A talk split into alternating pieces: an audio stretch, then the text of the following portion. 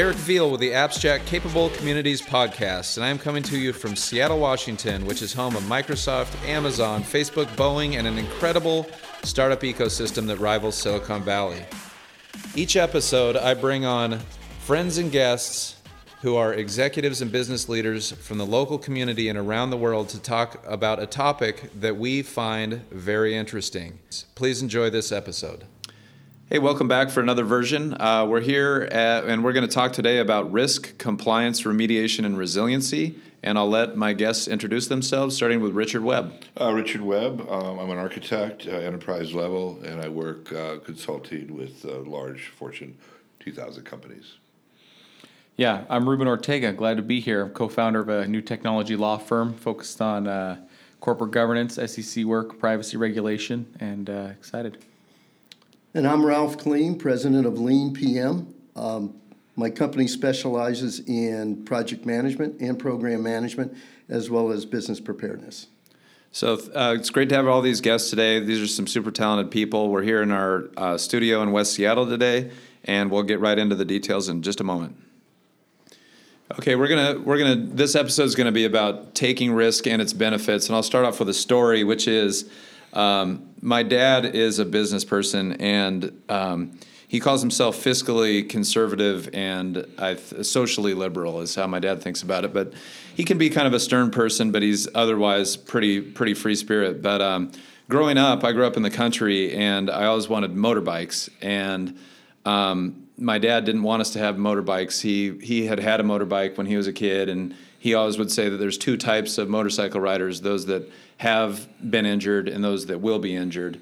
And my brother and I didn't really pay any attention to it, and always still wanted motorcycles. And so eventually, in seventh grade, I got a motorbike, and I was I was a very healthy motorcycle rider until, uh, I guess just after I graduated from college, I bought a I bought a fully a full on basically race bike, a dirt bike, and whatnot. And um, since that time, I've broken probably six bones, for example. Most recently, my right wrist. And so I, I know about risk. I feel like I know about risk. I, I understand risk taking. I think there's all kinds of rewards in risk taking, and I've I've got some good pictures of myself that I'm very proud of and to me those are the outcomes is like the experience or the adrenaline rush of taking a big jump or taking a risk or, or having fun in that way so i'll throw that back to my guests is how, do, how does that kind of thinking about risk reward risk taking um, how does that fit into business? Well i'd like to mention the fact that when we talk about risk we got to remember that risk is not necessarily negative as you just pointed out. There are gains from it. I would say that risk really, in my book, Business, uh, Business Preparedness Planning by CRC Press, is, is the fact that business uh, risk can be either negative, which is a threat, and it can be positive, which is an opportunity. So you want to you want what you want to do is minimize the threats and maximize the opportunities but you got to. It requires somewhat of being a uh, collaborative type person and also a person who can see a bit in the future because they know their environment. You need to know the type of environment that you're in and be able to, of course, minimize the threats, maximize the opportunities. Uh, I, I, want, want, to add one thing, and it, it's it, it, one of the highlights of my life is I was a, a lieutenant uh, serving um, under the command of uh, Norman Schwarzkopf, who was a general in the first war, uh, in the Gulf War, uh, first Gulf War, and he was big on planning. But he always cautioned me. He says, "You know, Ralph, you got your plans, and then when you're out in the field, you got to adapt." And so that's what's important to do. The plans end you follow them, but they kind of end once you start executing. And then you got to know your environment and adapt accordingly no plan survives contact with the enemy is how I've heard it put. That's exactly, and I read that the other day actually. Yeah. Fact. So one of the one of the things that you know I see in from a, from a legal perspective is um, that so many of my clients uh, act or don't act unintentionally in the space that they play in. And I think part of uh, you know this this idea of getting knowledge and understanding where you're at is so that you can act intentionally with respect to these risks. Um, you know, as the architect in the room, I think he wants us all to be dreamers and us to, to take some chances. And, and I think that as a lawyer, I'm fine with my clients taking chances as long as they know what they're doing before they do it and they're purposefully going down that road as opposed to stumbling and falling down the hill and ending up who knows where. the possible outcomes and consequences. So, kind of back to Richard's earlier language in the previous episode is that outcomes. So, po- there's multiple possible outcomes. So, the consequences, I think, is towards threats, right? Is there, well, that's what it feels like to me is kind of negative language. Consequences doesn't typically sound positive. So, like in the context of motorcycle racing or what have you, the, the potential consequences, of course, are death and dismemberment as examples but the the you know the potential benefits are fame and fortune and adrenaline and and what, whatever else it would be but but the the risk taker the entrepreneur in our context for our conversation is is aware of the potential negative consequences downsides the the dark side if you will of what what could be in that way but as a risk taker they they actively are risk takers i think just by their their lot in life. You know, Evel Knievel, uh, he he was a risk taker in a physical sense, right? And so he got the adrenaline when he did his jumps on the motorcycle and everything else. But I read a couple months ago in a, in a book that there was one thing that he feared when he did that, and it was amazing. He feared falling in the water. In the water. He has a fear of water. Huh.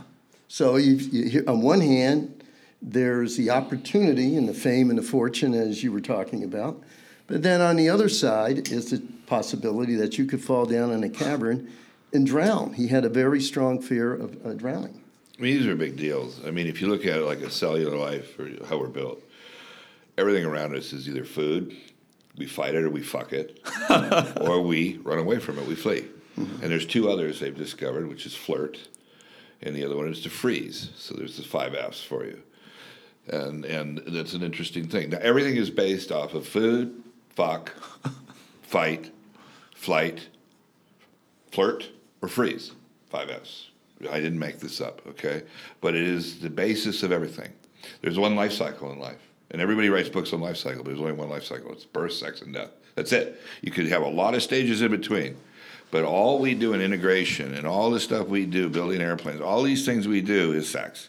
Okay, something's birthed, that's a lot of work something dies. Well, we don't want to do that. We kind of keep our companies. They want to be around forever, but they all have to die. We all, well, all I can say is I have nothing to add to this conversation. So I'm gonna I'm throwing out an idea because you know I think it's really important. Is that one of the best projects I ever got to be around was where we actually embraced threats. We actually embraced them. So what we did is we put machines out on the open internet with no firewall and said, "Go for it." And then we got so pretty infected and so messed up. And I, I, it wasn't my project, but I got to be looking at it. Is we were able to get a chunk of the universe. And the fast, and it was funny, it was in minutes. They were monitoring everything. It was in minutes we'd already had a chunk. And they told it off in an hour or two. I mean, it, was, it wasn't forever. But we got enough of a slice that we could spend years studying it.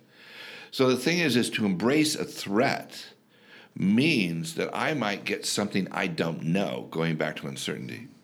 That I can have a new idea from a threat that I am now have a different perspective.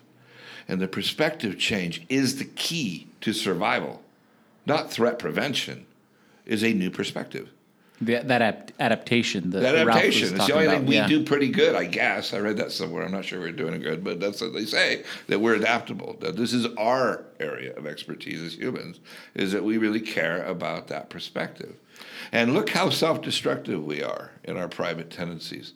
I had to do. I had the wonderful life in Hollywood, being to work in Hollywood. Oh. And the thing is, is I learned a lot about decadence, and I realized it's infinite there's no end to it. There's a, it's just it's amazing, and you can't really judge it. It is what it is. I mean, greater men and women have fought and have lost because that's human nature. Mm-hmm. Human nature is infinite. Corruption is finite. You can only steal so much, and there's nothing left. You can only eat so many steaks, and there are no more steaks. So corruption is finite. Decadence is infinite. The, these self-destructive tendencies, even in software, even in hardware, even in our ecosystems we're building, the loss of privacy, the loss of everything we think. These threats are mounting to where it's like, oh my God, can I get an auditor? Can I get a lawyer? Can you guys save me? But the thing is, is to be able to build, and this is the key, put something objectively in front of the threat to capture it so you can look at it. Well, and I agree with you. Uh, Richard, I, I would say though, you know, there's a, a, a principle in military strategy where you don't put all your forces up front, right? So you have a defense in My depth, as they call it. they, they have a defense in depth, and and what that means is is it, it, you you can't protect yourself from everything. So from a, a, a threat perspective, you're going to have to prioritize what those threats are. Getting back to where we're looking at the big picture, and then the lower threats, uh, you're going to have to look put on a watch list. Now, there's going to be things you can't predict, right? And part of human nature is the fact that um, um, you only know so much in your environment. But don't they do experiments to find new threats?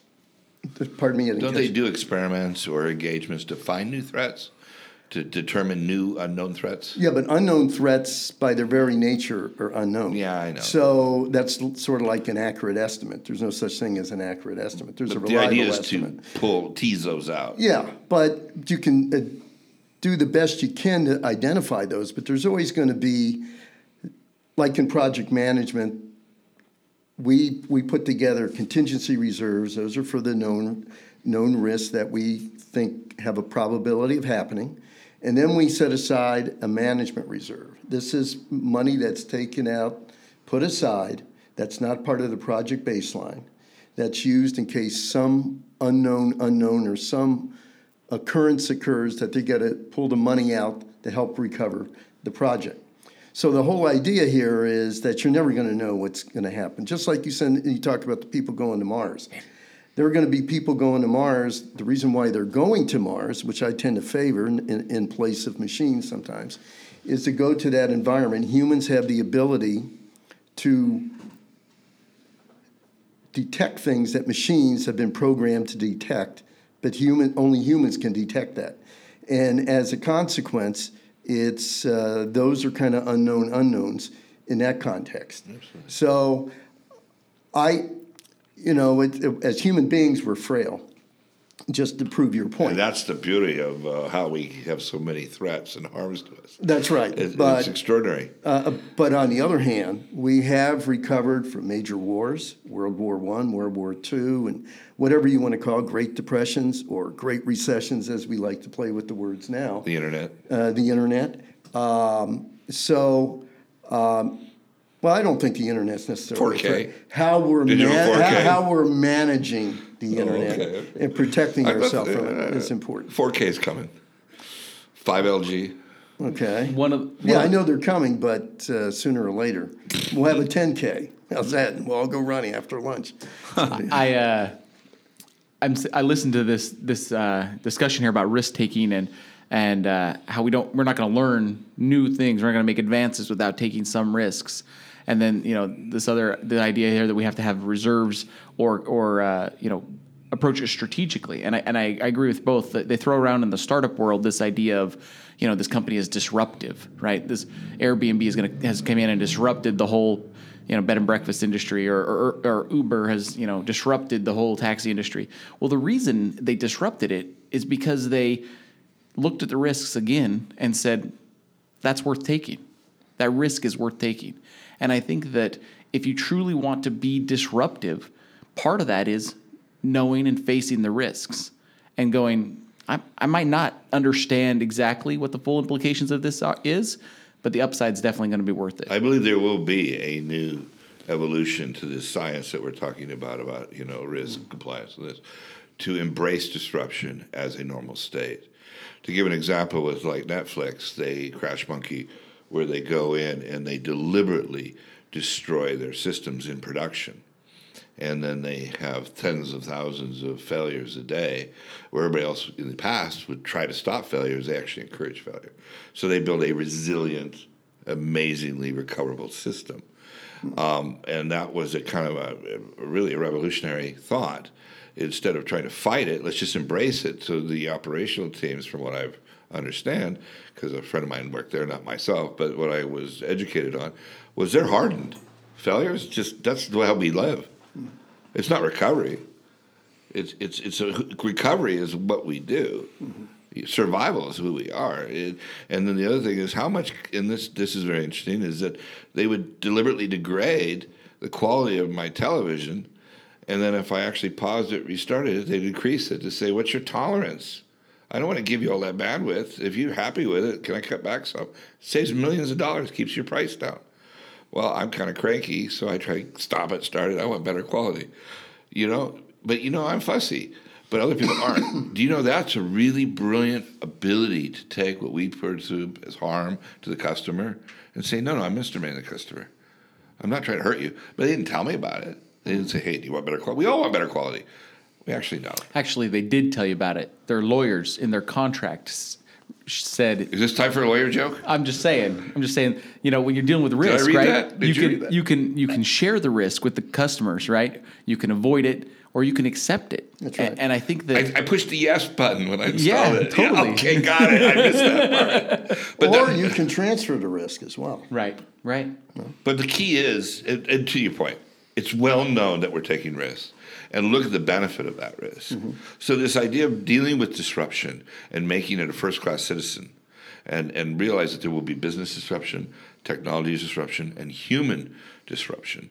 And when the robotic era comes in, which is the next big era that we're moving into, I mean, the cloud is evolving to a robot. That's my vision, and I'm going to stick with it till another week or 2 Um, but the robot has a whole new idea of what it means to be human. Um, it's our dis- what is it from the new Blade Runner, our disposable slave force that we need to succeed. I thought that was pretty funny, but we need something because we're not going to do it with each other. So we have a machine now. These things change. These disruptions change, and they're very harmful.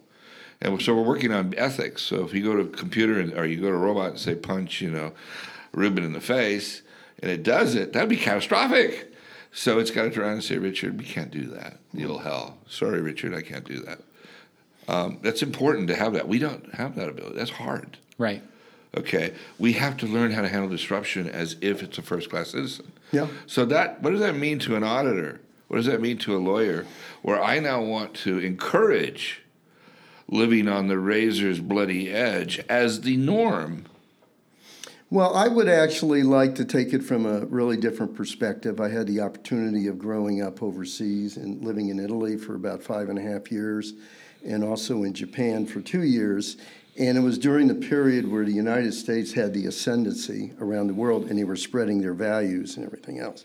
So now that we've expanded, without getting political, but now that we've expanded and the rest of the world is adopting our model with the, uh, with the decline of communism, I've often noticed that I find that the rest of the world has adopted our principles and practices in, in many respects, and now they're competing with us at the rules of our own game.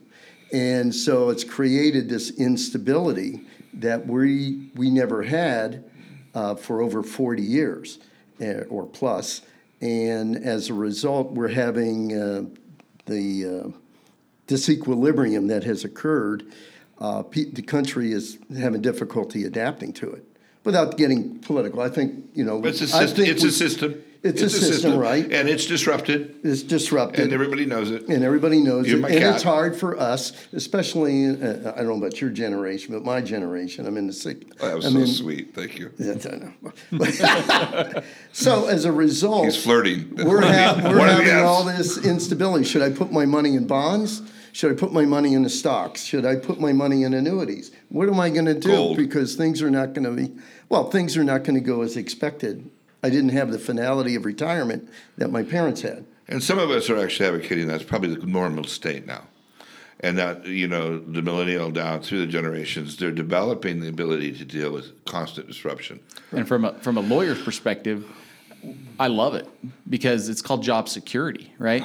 and I think that you know the more disruption, the more growth, the more change we have, the more some us as humans are going to crave a, a safety net of some sort of Well, protection. this is where some sort of compliance comes in. And Yeah. we should probably talk about that a little bit because compliance means I have to something to comply to. Rules, regulations, all the rest of it, all the red tape, the bureaucracy, and I'm not arguing. But you know, now you've kind of changed the tone a bit because now there's things I have to uh, atone to in all this. And as we have disruption, are we going to end up buried in our own rules and laws in our own government and our own instrumentation to the point where we are not free? So uh, back to the business model that we're trying talking about enterprise, right? It's very difficult in this type of environment where the change is constant, um, and that the ability to adapt is becoming a very important uh, characteristic of businesses. Uh, the idea here is that um, business is going to be more difficult as we move into the future. I really believe that. Yeah, so that's a good that's a good pausing spot. I, th- I think uh, that's a great conversation. We'll we'll uh, we'll be right back with you. Thanks for listening. You've been listening to the Appsjack podcast. The creator and host of this podcast is Eric Veal. It was recorded, engineered, and produced by Christian Harris. You can contact us and find all our show notes on our website at appsjack.libsyn.com. That's L I B S Y N. If you like what you hear on this podcast, let us know by writing us a very nice five star review on iTunes and subscribing. You can also find out more by going to appsjack.com slash meetup to get more information on this month's topic and the corresponding meetup group that Eric hosts in Bellevue, Washington each month. Thanks so much for listening. We'll see you next month for our next episode of the Appsjack Podcast. This has been a Seatown Media production. Find out more at seatownmedia.com. S E A hyphen townmedia.com.